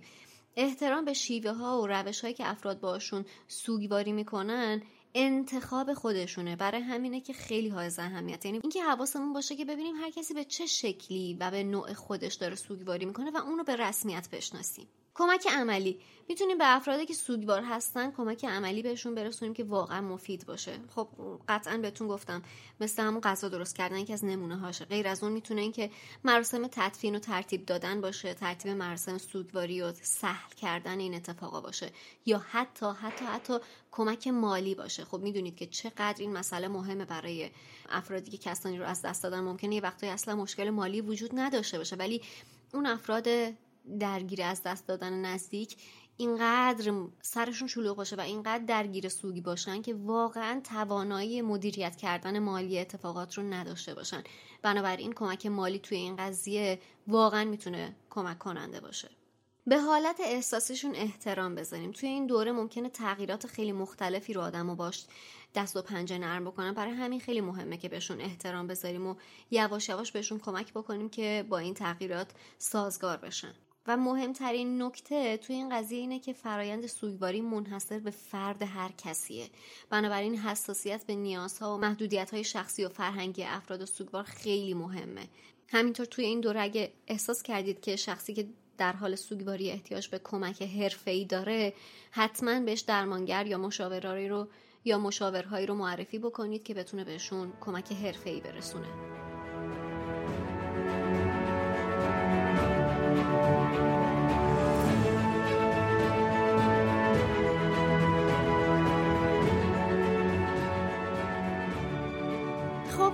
ازتون ممنونم که تا اینجای اپیزود با من همراه بودید. خودتون بهتر می‌دونید که دنیای از حرف وجود داره که با هم دیگه نزدیم و من خیلی منتظر این بودم که بالاخره یه اپیزود از کار ما بدم بیرون و بتونیم با هم دیگه حرف بزنیم. ولی الان که می‌خوام راجبش حرف بزنم نمی‌دونم یا احساس می‌کنم حرفای خیلی مهمی نیستن یا اینکه میشه بعدا راجبشون حرف زد. گرچه که می‌دونم دارم چشمام رو واقعیت میبندم.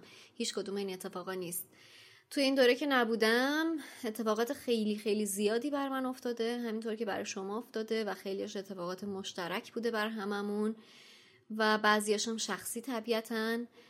برای من دوران بخوام رو راست باشم باهاتون نمی‌تونم بگم دوران خوبی بود.